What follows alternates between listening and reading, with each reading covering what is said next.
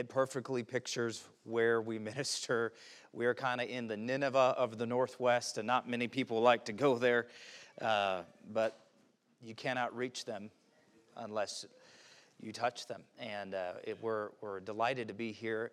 I tell you what, you have to be completely blind not to see the Lord at work here and to feel the energy of this church and uh, the spirit and the unity. And I, I, happen to know that it's not just because it is missions conference. Uh, the testimony of this church precedes you. And uh, my family and I took a vacation this past summer to uh, a road trip to go discover uh, America before it disappears.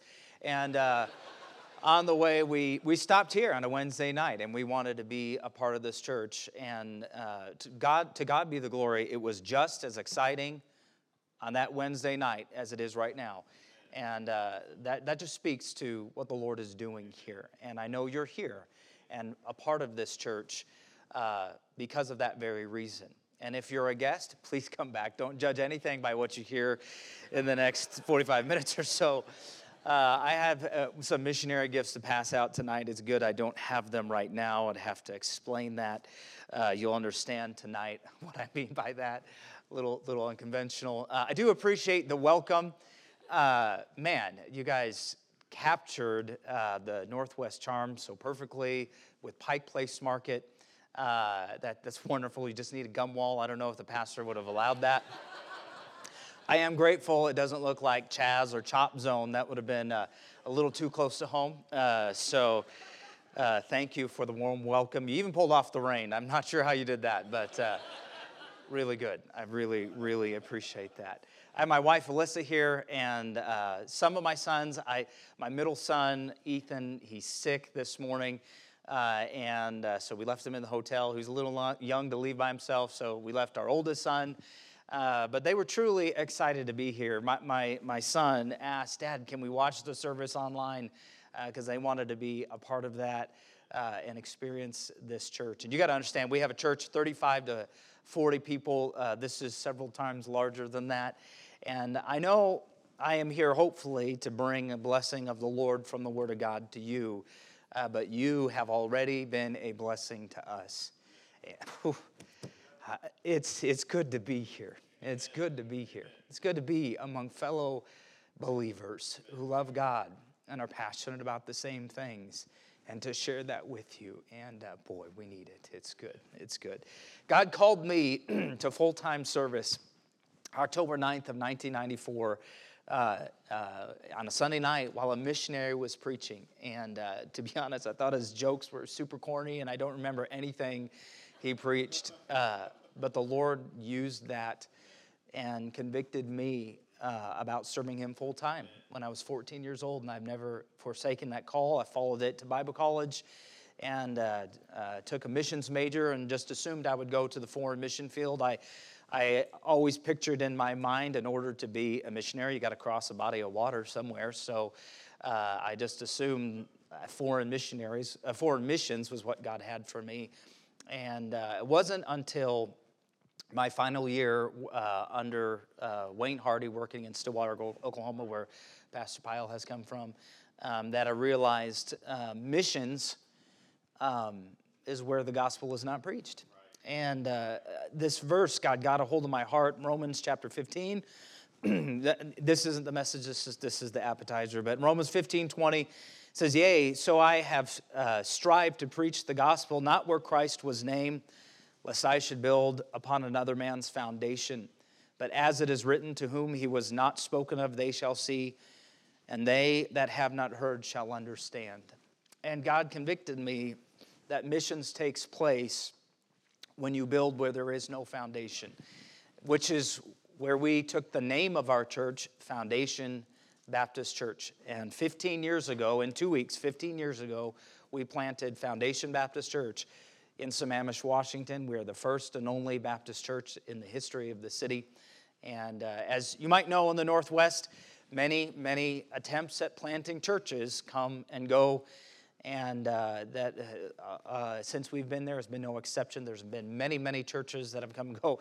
When we got started, our pulpit uh, came from a different church that had folded. Our hymnals came from another church that folded. Our um, Uh, Lord's Supper equipment came from another church that had folded. Uh, but in the goodness of God, He has allowed us to remain there. And in the past 15 years, uh, we've been able to start two other churches. Uh, one in Bellevue. They just became independent a month ago and celebrated their charter service after five years. That was exciting. And now we're attempting to plant uh, Emerald City Baptist Church in uh, Seattle, Washington. This morning, I'd like to preach to you out of Mark chapter 4, if you'd turn there. Mark chapter 4. Mark chapter 4. It's good to have all of my family here. You'll meet my daughter later. She's a little bit of a prima donna. Boy, this, uh, this morning was. I had four boys and then a girl. Girls are different. That's all I'm going to say.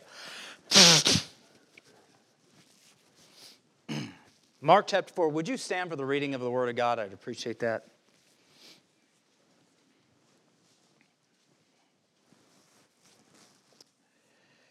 Mark chapter 4, there is a series of parables here that Christ uses to describe his work on earth. And we're going to tie in to the last two of this chapter, beginning in verse 26 down through 34. We'll read and then pray and get started. The Bible says, in verse 26 of Mark 4, and he said, So is the kingdom of God, as if a man should cast seed into the ground and should sleep and rise night and day, and the seed should spring and grow up. He knoweth not how.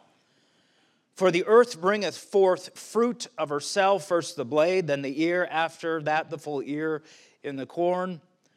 But when the fruit is brought forth, immediately he putteth in the sickle, because the harvest is come. And he said, Whereunto shall we liken the kingdom of God, or with what comparison shall we compare it? It is like a grain of mustard seed, which, when it is sown in the earth, is less than all the seeds that be in the earth, but when it is sown, it groweth up and becometh greater than all herbs, and shooteth out great branches, so that the fowls of the air may lodge under the shadow of it. And with many such parables spake he the word unto them, as they were able to hear, uh, hear it, but without a parable he spake not unto them. And when they were alone, he expounded all things unto his disciples. this is not as you would imagine a traditional Sunday morning message. It is directed directly to disciples of Christ, and it is about the subject of missions. This morning, I'd like to preach to you on this subject what the kingdom of God is like. What the kingdom of God is like. Father, I'm humbled to have the privilege to speak to these good people. But whether I had the privilege to speak to them or not, I'm humbled to speak on your behalf. Lord, I pray that you would use me. I pray, Lord, that the word of God would not be hindered by me, that its power would not be squelched, but that it would be felt, as Brother Hohenstreet preached this morning. There is power in your word, especially when it is spoken. So I pray, Lord, that every heart would be in tune, that we would listen attentively, not just with our ears, but with our spirits, Lord, with our hearts, with all of our being, that we could absorb your truth as you want it to be understood. We pray these things in Jesus' name. Amen. Amen. Thank you. you may be seated. I like to preach expositorily fancy word for verse by ver- verse by verse, not because of the style of preaching, but I always know what I'm preaching next Sunday. That just helps me a lot. but one of the benefits of preaching expositorily is you know where you're going and where you've been. And I understand you don't know that. And I've been preaching through Mark. So I want to give you a little bit of background leading into the chapter to explain how we got here, how we got to the subject matter of chapter 14. And if you'd notice a few verses, I hope to explain from chapter 3 I said chapter 14. Chapter 4 is where we're at now. Let's look at chapter 3 just for a moment. The end of chapter 3, there's a couple of verses. Let me just highlight them quickly and explain. It says in chapter 3, verse 20, and the multitude, notice the multitude, the multitude cometh together again so that they could not so much as eat bread. Sounds like things are going well. Sounds like Jesus' ministry is being received. But then verse 21. And when his friends, friends, when his friends heard of it, they went out and lay uh, to, uh, went out to lay hold on him, for they said, He is beside himself.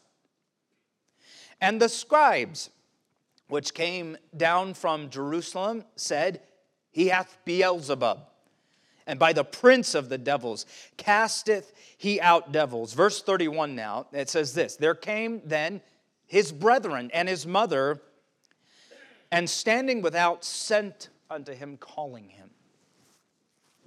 Though the crowds were thronging Jesus and lives were clearly being changed, not everyone was in agreement with the work of Christ.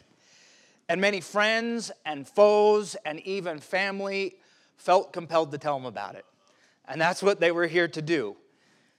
You got friends on one hand that now they're looking at the ministry of Jesus and they're saying, okay, look, I know you're doing good and I know you're working for God, but you're, you're, you're literally out of your mind. You're not even considering your own health. You're beside, you're beside yourself, is out of body. You're, you're, you're crazy doing what you're doing. That's encouraging. And then, of course, you have the foes, the, the scribes and the Pharisees, and they look at him and they said, I tell you why he's hanging around the scum of the earth, because he is the scum of the earth. And if he has power, because it comes from the devil himself. Encouraging. Great response. But then it's his family. His family at the end, they come there and, and their attitude is you can't keep doing, you can't keep going like this. You can't keep this up. I know the work you are doing is good for everyone else, but you really need to put your family first. And they came to call him back home. Okay, now, now take a picture of what's happening here. The multitudes are thronging him, and he's getting really mixed responses from everyone friends, family, and foes. Whether you're a disciple of Christ or an outsider, you could easily look at the situation and misjudge the success of Christ's mission and the growth of the heavenly kingdom that he was attempting to build. Would you agree with that? You're looking at this and you're trying to gauge, you're an outsider or an insider, either way, and you're trying to figure out, okay, I'm trying to figure out how Christ is doing in the mission he has. He's come to build the kingdom of God. How is he doing? Well, kind of getting mixed signals, right? Amen's help. Did you guys do that out here? help me out a little bit, okay? uh, I, am I'm, I'm in a, a, place I'm, I'm suspicious might be slightly more conservative and may have a little more voice behind the congregation here than maybe I'm normally experiencing. So, amens would be great. Amen? All right, okay. Now that means you understand. So don't say it if you don't get it. It'll just make me go longer. but do you understand the point? I mean, if you're trying to look at the situation and judge how things are doing, I don't know how you judge that.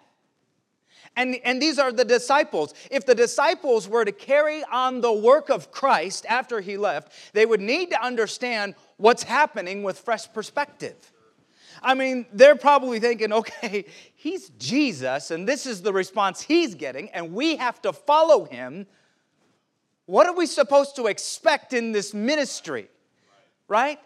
I mean, the word is hope on the stage here. I love your theme, hope for all. But honestly, before we will believe there is hope for all, we must believe the message works.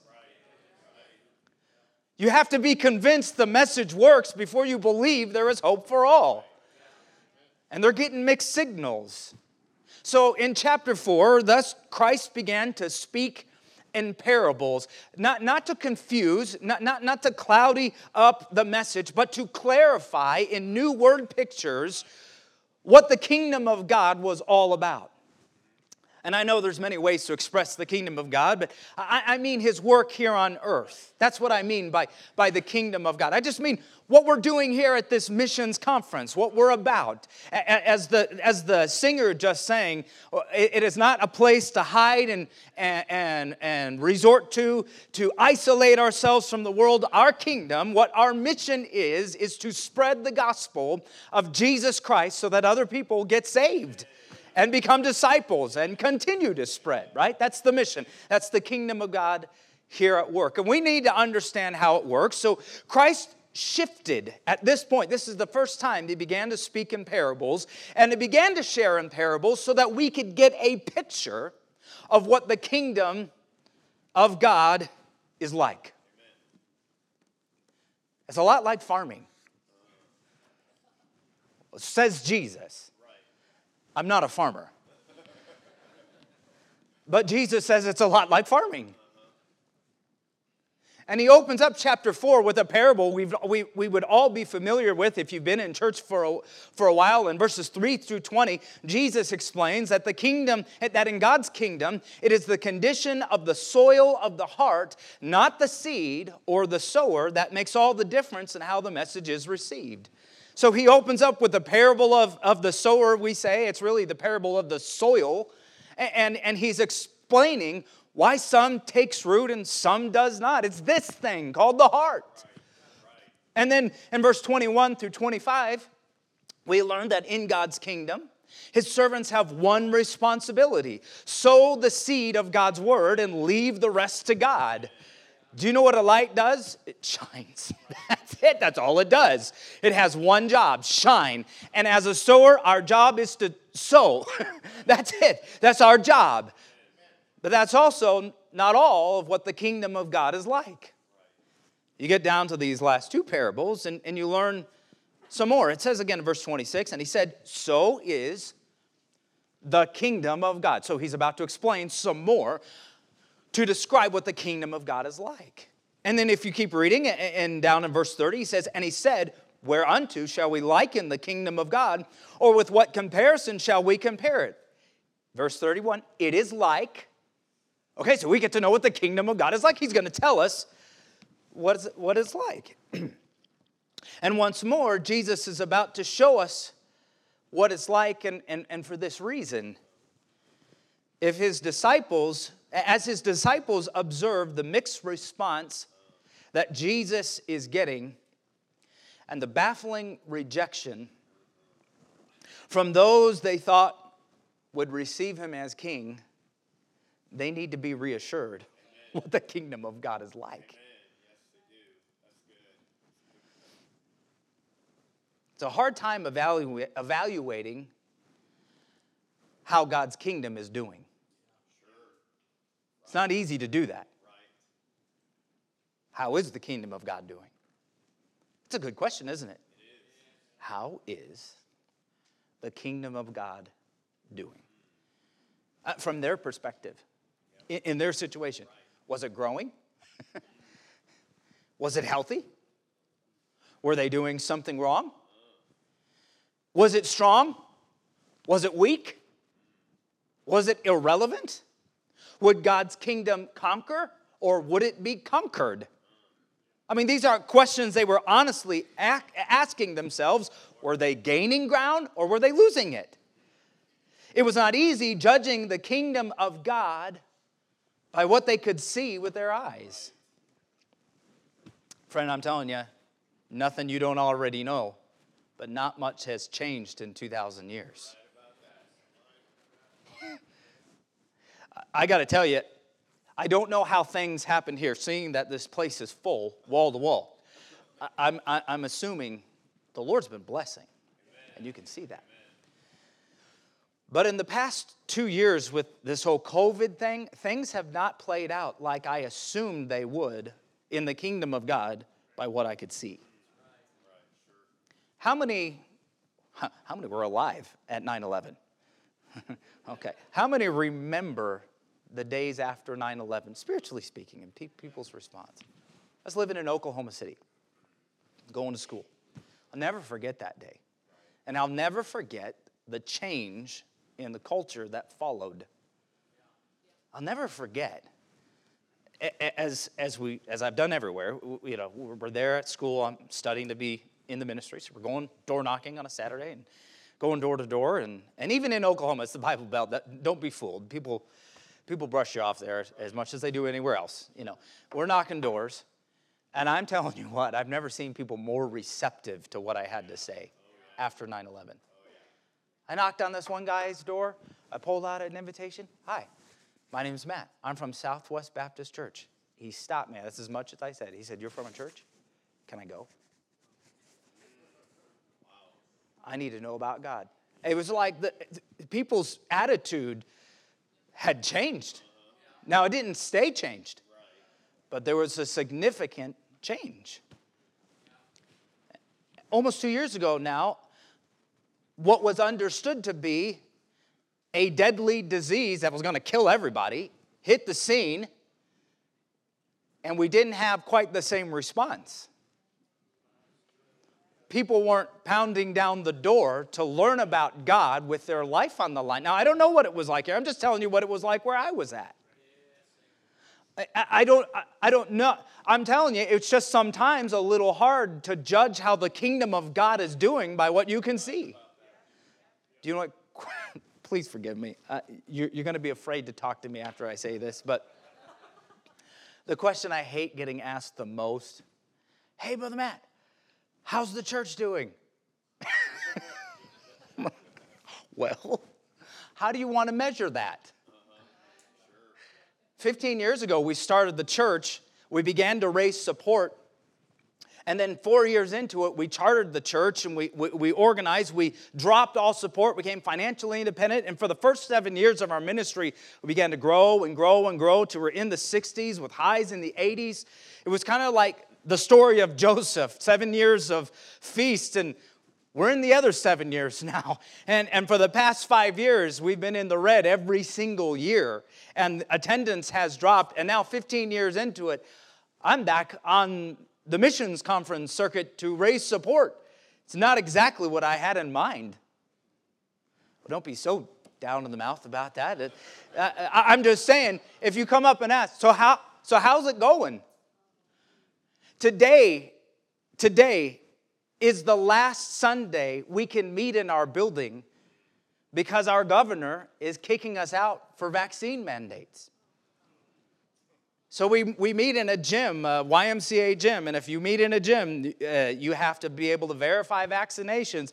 And though churches are exempt, uh, the, the Y does not want to mess with that. So they're, they're saying, look, we're, we're just not going to mess with it. You got to go find somewhere else. They gave us a month to find another place. And so today's the last service. And this morning, as Brother Hohenstreet is preaching, we have all power. And he's right. He's absolutely right. We have all power through Jesus Christ. I get a text from my members Pastor, we're at church. The power's out. you know, this. So, how's the church doing? I don't know. Sometimes it's hard to judge how the kingdom of God is doing by what you can see with your eyes. Sometimes it's hard to figure out how am I doing witnessing to my brother or my sister or, or, or, my coworker or my neighbor? It doesn't seem like anything's taken root. How are things working here in Nampa Valley? How are things in the, in the country? It, sometimes it's hard to judge how the kingdom of God is doing and what it's really like. Sometimes it's hard. Sometimes it can be discouraging. And then at other times it can be incredibly encouraging. How do you know? So, how is the kingdom of God doing? And more importantly, what should we know about the kingdom of God that will help us understand what it's like, what it's really like, in spite of how it sometimes appears? Well, I'm glad you asked. Because here's why you shouldn't judge the kingdom of God by what you see today. Verse 26, he says, And he said, So is the kingdom of God as if a man should cast seed into the ground and should sleep and rise night and day, and the sh- seed should spring and grow up, he knoweth not how. For the earth bringeth forth fruit of herself, first the blade, then the ear, and after that the full uh, corn in the ear.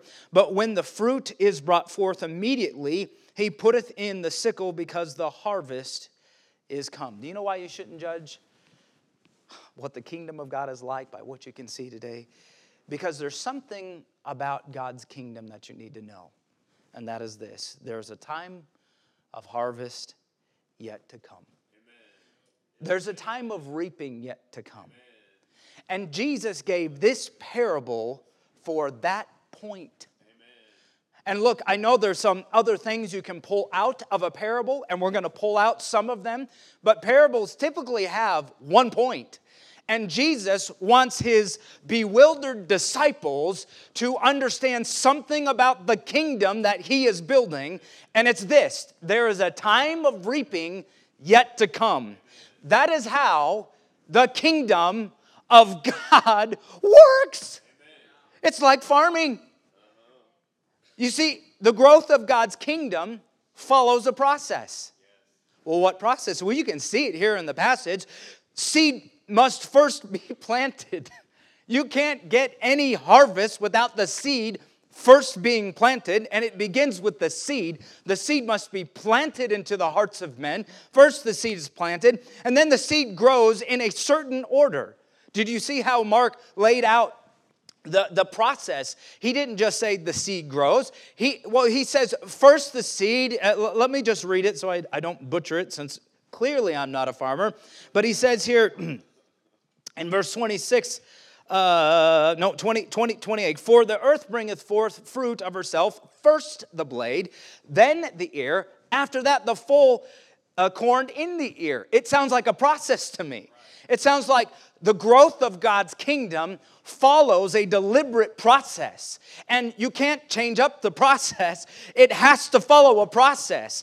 A person does not come to Christ unless they know about Christ. A person does not accept Christ until they feel convicted about their sin. A person does not get forgiveness of sin until they confess their sin. There is a process to follow. That's how the kingdom of God works. First, the seed must be planted into the soil, and then the seed grows in a certain order. And as the farmer goes about his life, the seed grows, I love this, independently of the farmer.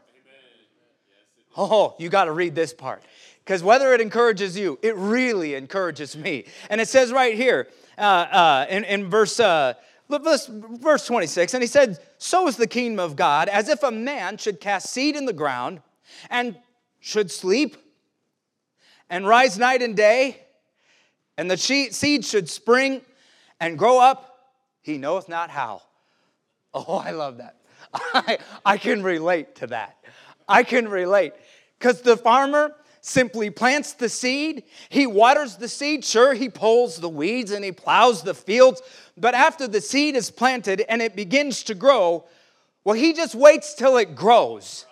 He doesn't actually make it grow. No, the life is in the seed, it's not in the farmer. He makes it, uh, he doesn't make anything grow. Are you hearing that?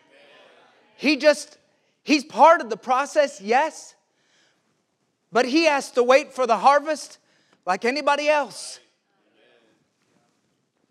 The farmer anticipates harvest day, but he can do little else. He goes to bed, he gets up, he comes out to his field, and he looks at the field and says, Well, there it is. All right. and he goes back and, oh, sure, he puts up the, the scarecrows and scares away the, the crows and he waters and he pulls weeds. Sure, fine. But he comes out and he looks at the plant and, there, and he said, Well, there it is again. And it's grown a little more. Yes. Well, what are you excited about? I think it's going to harvest one day. It's going to grow, and then we can harvest it. Well, how are you going to get it there? I don't do anything. It grows of its own. God put the growth in the seed. All I can do is anticipate the harvest. Boy, is that a lot like church planting. Man, 15 years ago, planting the church, I had it all figured out. My dad was a church planter. And he's still, still pastoring there 36, 37 years later in Woodinville, Washington. I watched him plant the church. And I, I thank God for the advantage of knowledge that gave me so I could be a little prepared. but to think that that would help grow seed is ridiculous. And I had, man, I remember Sunday nights at Woodinville, uh, my sending church, having whiteboards. Okay, here's the plan. There's we're going to attack the city and we're going to pass out tracts and we're going to do this. And, and we did. We passed out like, I forget how, how 7,000 tracts in 14 days, and we just blitzed the area and we had newspaper ads and we had just all kinds of things going on. All kinds of things. Boy, that first service, we had like 50 people. Two of them were from the community, but we had like lots of help, lots of helpers lots of helpers. And you know, it was just we, we just tried so hard, and, and we had our five-year plan, and then we had our 10-year plan. And now I'm 15 years in it. I have no plan. I don't know what's happening. I, I, I go out there, I water the seed, and I wait for it to grow. like, there's a person here who listened to the preaching today. Maybe the Word of God will take root. Now, I want to be there for that person and I want to help cultivate him if I can, but if he doesn't take the seed, you know, it does relieve a lot of pressure off the farmer. Yes, it does. And you be the farmers.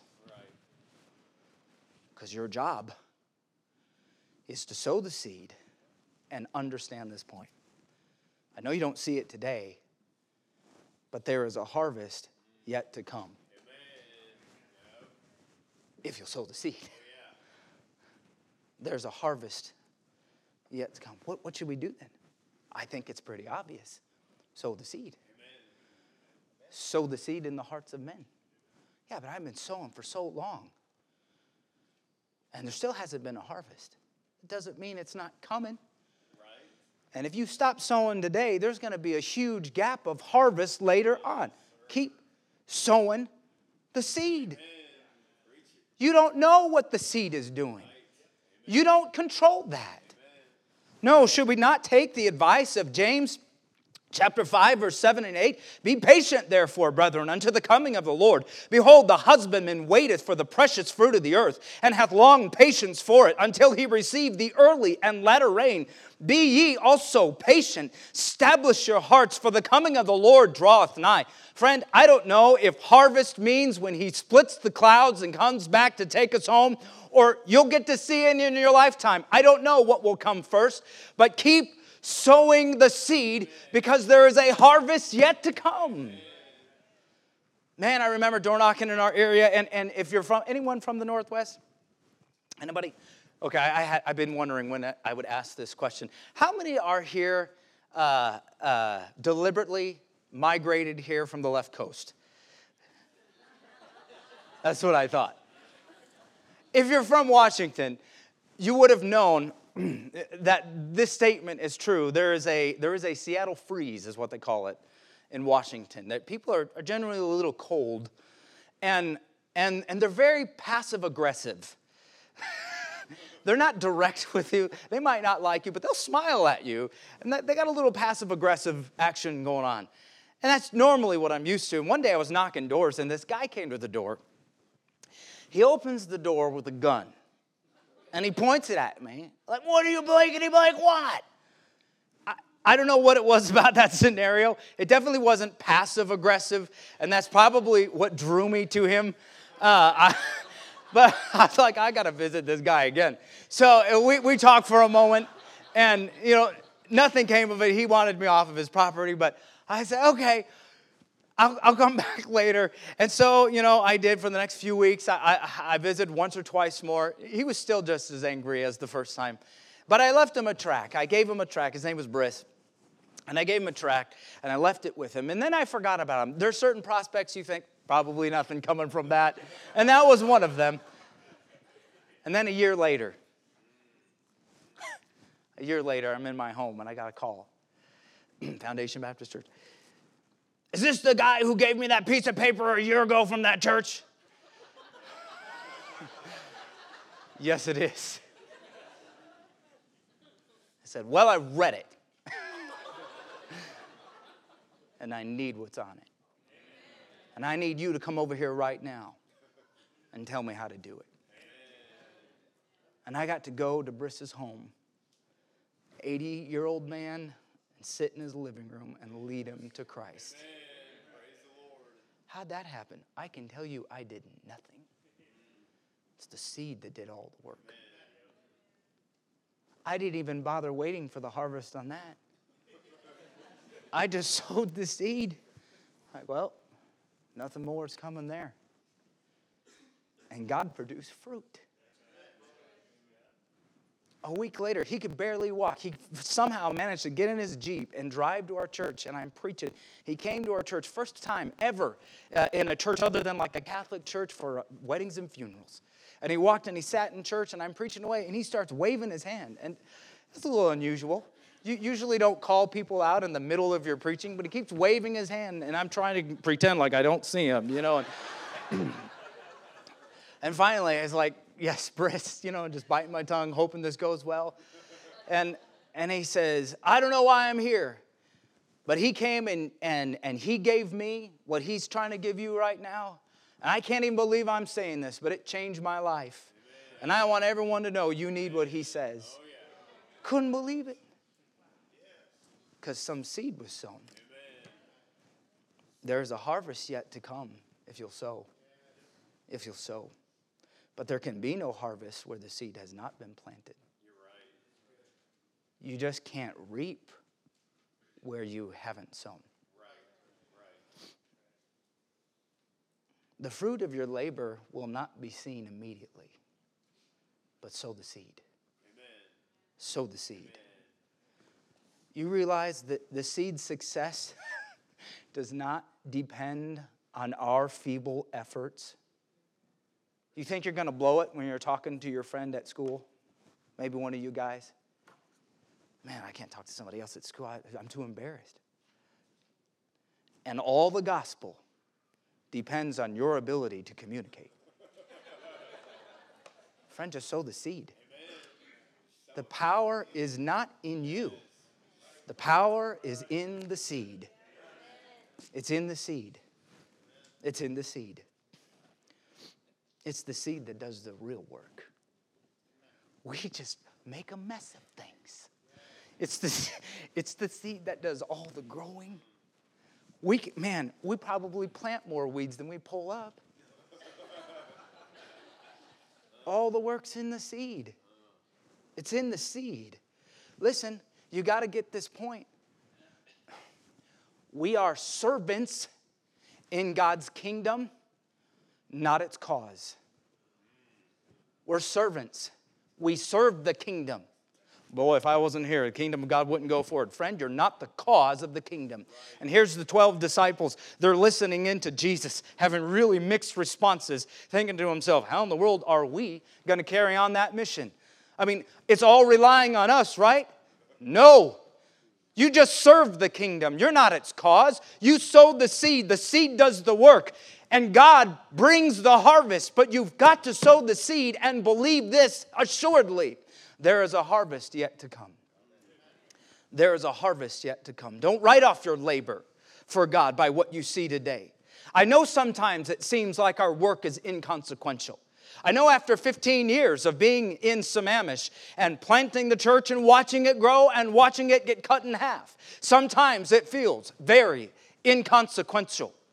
But, friend, it's just preparation for a harvest later. And I don't know, and I cannot say if that harvest will be visualized in Sammamish, but there is a harvest at the kingdom of God that will be reaped when the seed is sown. Keep sowing. God will reap where you sow. Keep sowing. Keep sowing.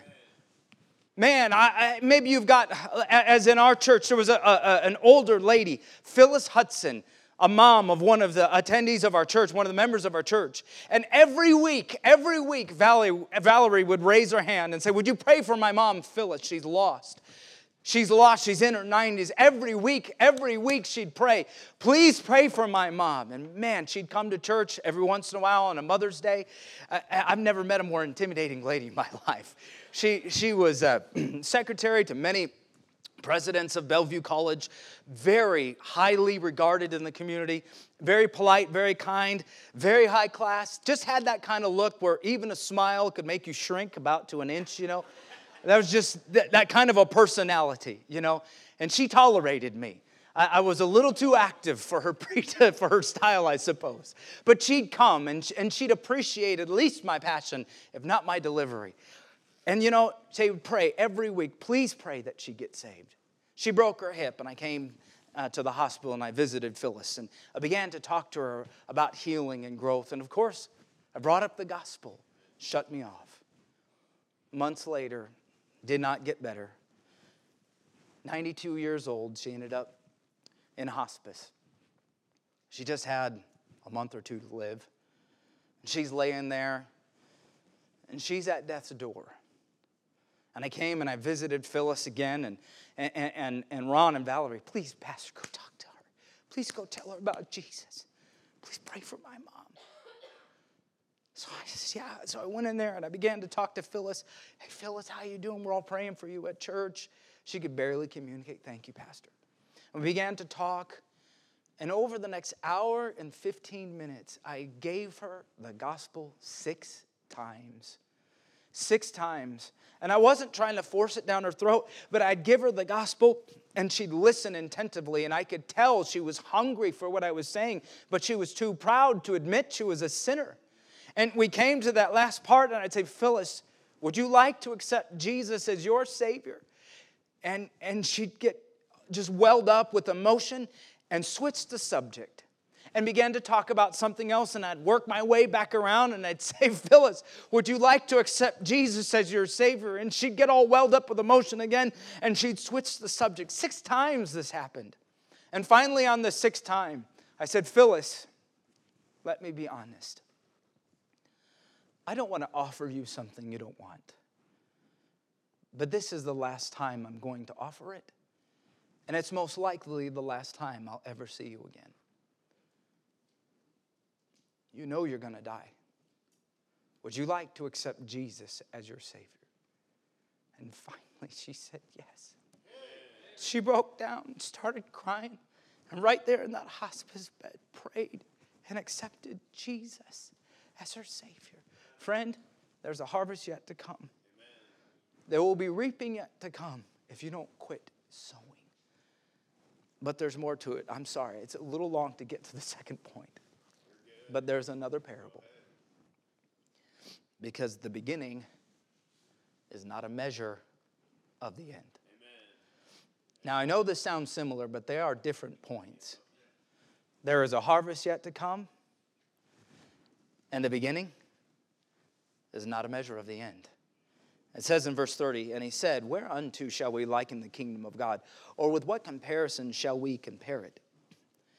It is like the grain of a mustard seed, which when it is sown in the earth is less than all the seeds that be in the earth. But when it is sown, it groweth up and becometh greater than all the herbs, and shooteth out great branches, so that the fowls of the air may lodge under the shadow of it. Jesus here does not necessarily compare the kingdom of God to a mustard seed, but what happens to a mustard seed. In keeping with the farming analogy, God transforms a tiny speck of mustard seed like no other planted herb. My mom passed away at 42. She died of cancer. If you knew my mom, you would have known, in my opinion, the most God fearing, faith filled woman I have ever met. That was my mom. And when she passed away, my dad asked if there were any belongings that we wanted of mom from her jewelry. And she didn't really have a lot, but there was one thing I wanted. It was completely worthless. It wasn't of any precious metal, but it was a little pin up here for her lapel. And it had a tiny little vial with a few mustard seeds in it. And that was my mom.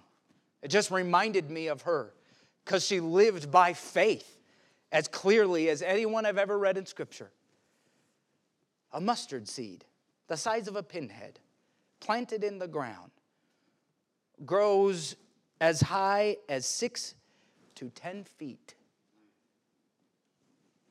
out there in the Middle East. That's big. It'd be really hard to judge the end of that plant by its beginning. You'd never know. You'd never know. Here's the point you cannot anticipate the end, but you cannot anticipate what the end will be like from the beginning right now. You can't. You don't know what it's going to be like. You don't know who it's going to affect. You don't know how it's going to affect them. Brother uh, Lance Hohenstreet, he mentioned that he knew a man in our church, Joel Creekmore. Joel Creekmore and Brother Lance were in Kempo together. Is that correct? Or daughter or something along those lines? You, we'll figure out the connections afterwards. He brought it up, so I know it's true. So they, they were connected to Joel Creekmore down in uh, Puyallup, Washington. Joel Creekmore started attending a Kempo class down there because his uh, Kempo teacher was part of that church. And he called out to him and said, Hey, I'm, I'm teaching again. Would you like to come join me? So he drove from Redmond down there and, and began to work in this Kempo class. And there, in Kempo, Joel Creekmore, at 30 years old, got saved. He got saved. A little tiny seed, I mean, a tiny little seed of the Word of God was planted in his heart as a 30 year old man, and it began to grow.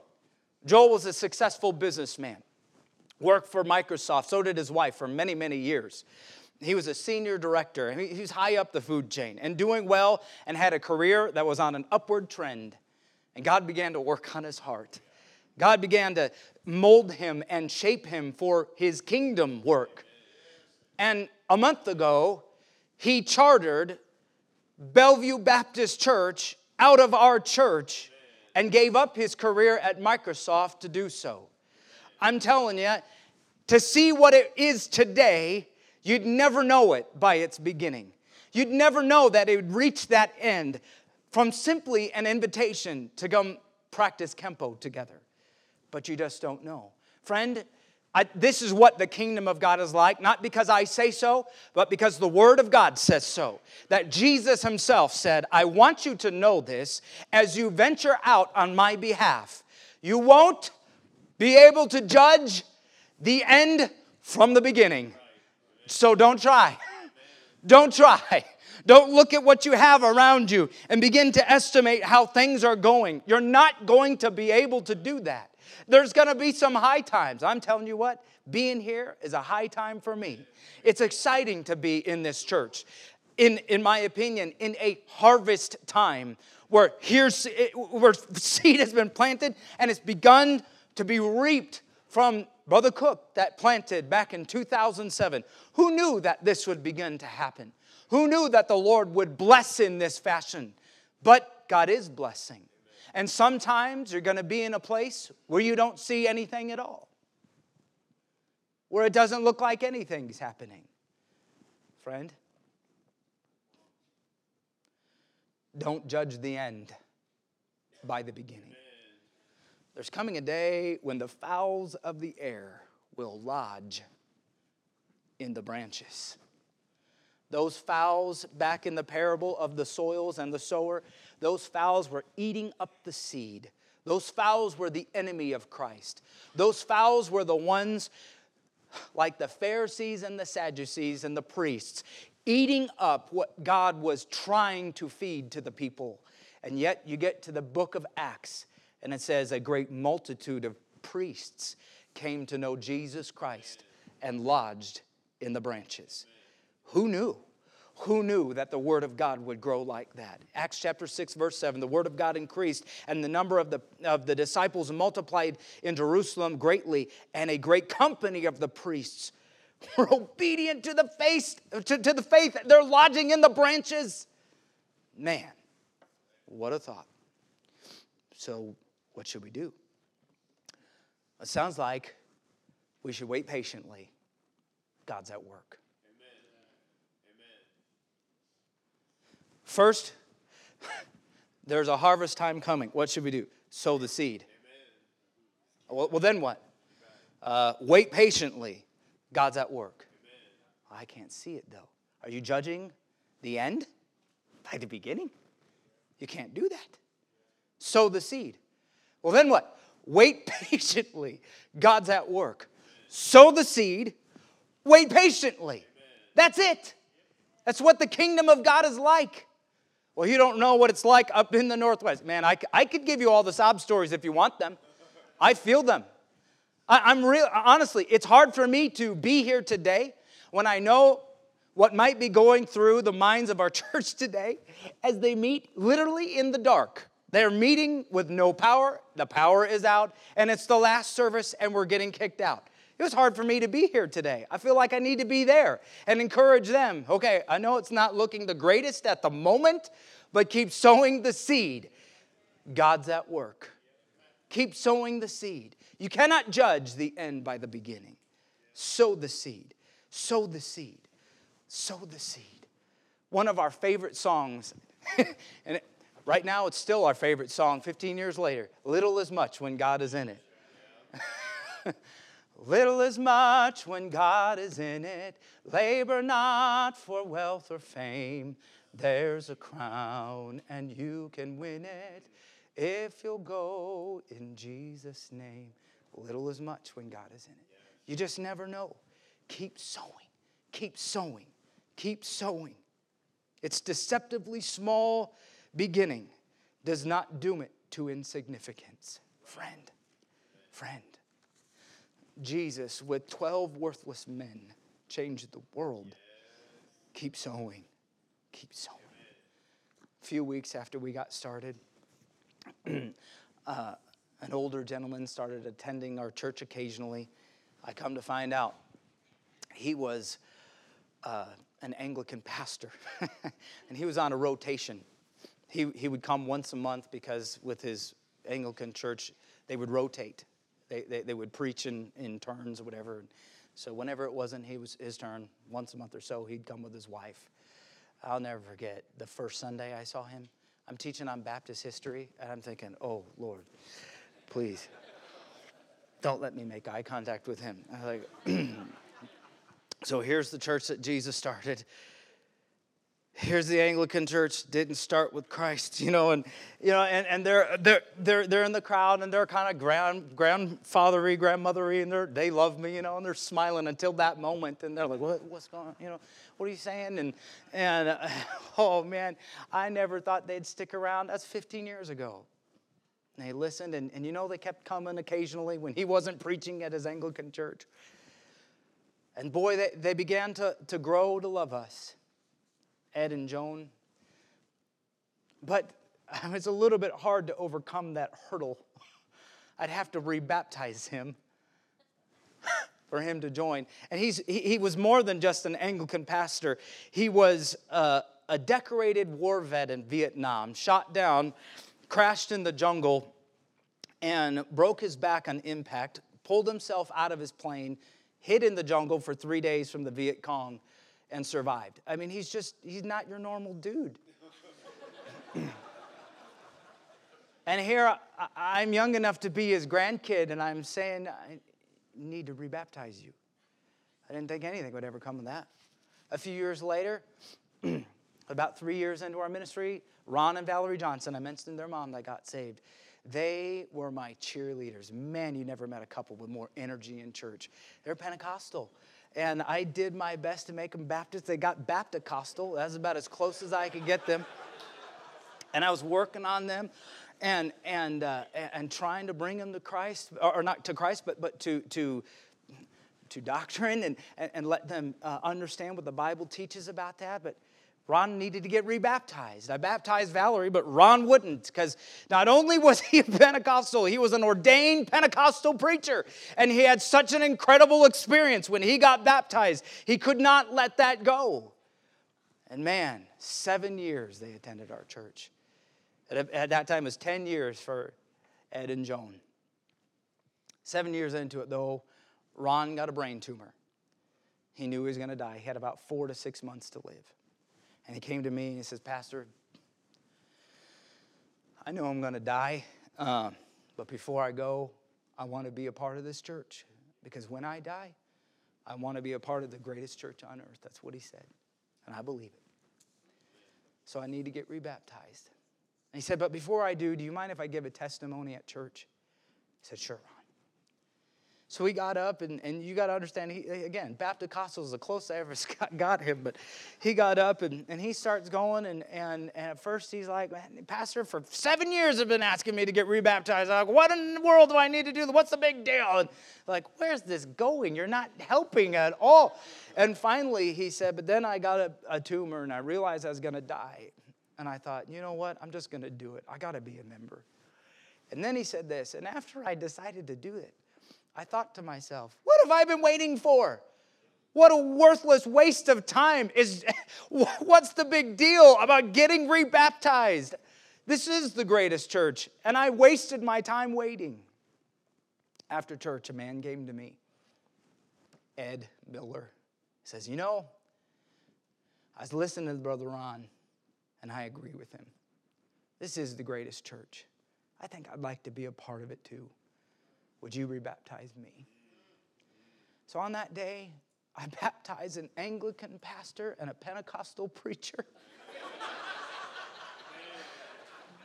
After seven and ten years of waiting. And because they got baptized, within two months, 14 other people got baptized. I would have never, I would have never judged that end by that beginning. Just never would have done it. Never. I know it may seem like the kingdom of God is insignificant at the beginning. But it's really not a refl- but it's really not a reflection of what the end will be like. It's not. You know, we live in an age that doesn't lend itself to patience, especially the patience of farming right. We're always in a hurry. Sometimes we expect to plow the field, plant the seed, reap the harvest, thresh the grain, bake the bread, all in one service or in one conversation with a loved one. And nothing seems to happen. And sometimes we throw up our hand, saying, Man, what's the point? Didn't seem to do anything. Friend, sow the seed. Amen. Be patient. God's at work.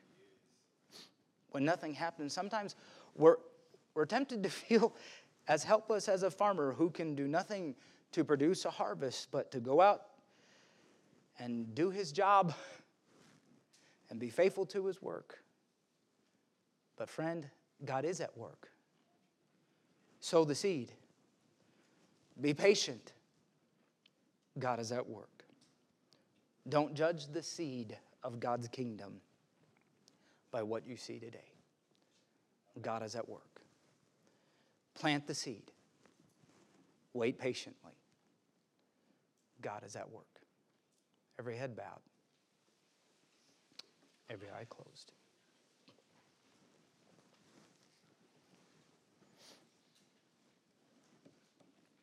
Father, I need this message as much as anybody else does because I am so prone to judge the growth of your kingdom by what I can see. How foolish. You tried to tell us, you made it so clear. Your kingdom has a harvest yet to come. And the beginning, it's never a measure of the end. Let us do our job. Let us sow the seed and be patient. Speak to each and every heart in Jesus' name, amen. If you guys stand for the invitation, I'm going to encourage